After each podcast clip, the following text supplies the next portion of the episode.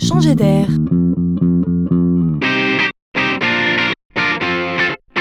C'est la chronique de Laurent Collen.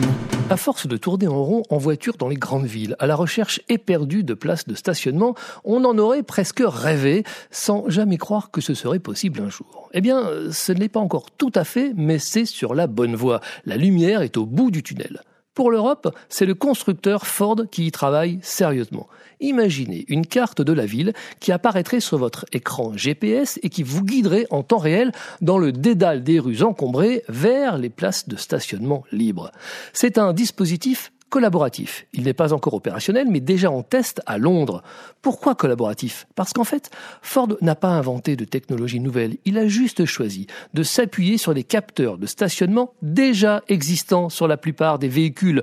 Ce sont ces capteurs ultrasons qui, circulant en ville, vont détecter les places libres. Cette information sera géolocalisée et accessible en ligne par tous en temps réel. Enfin, pour que le rêve soit parfait, sachez également que Ford cherche à compléter sa cartographie avec en plus les places libres dans les parcs de stationnement. Demain, la vie en ville sera plus douce. Pour se garer, il n'y aura plus qu'à se laisser guider.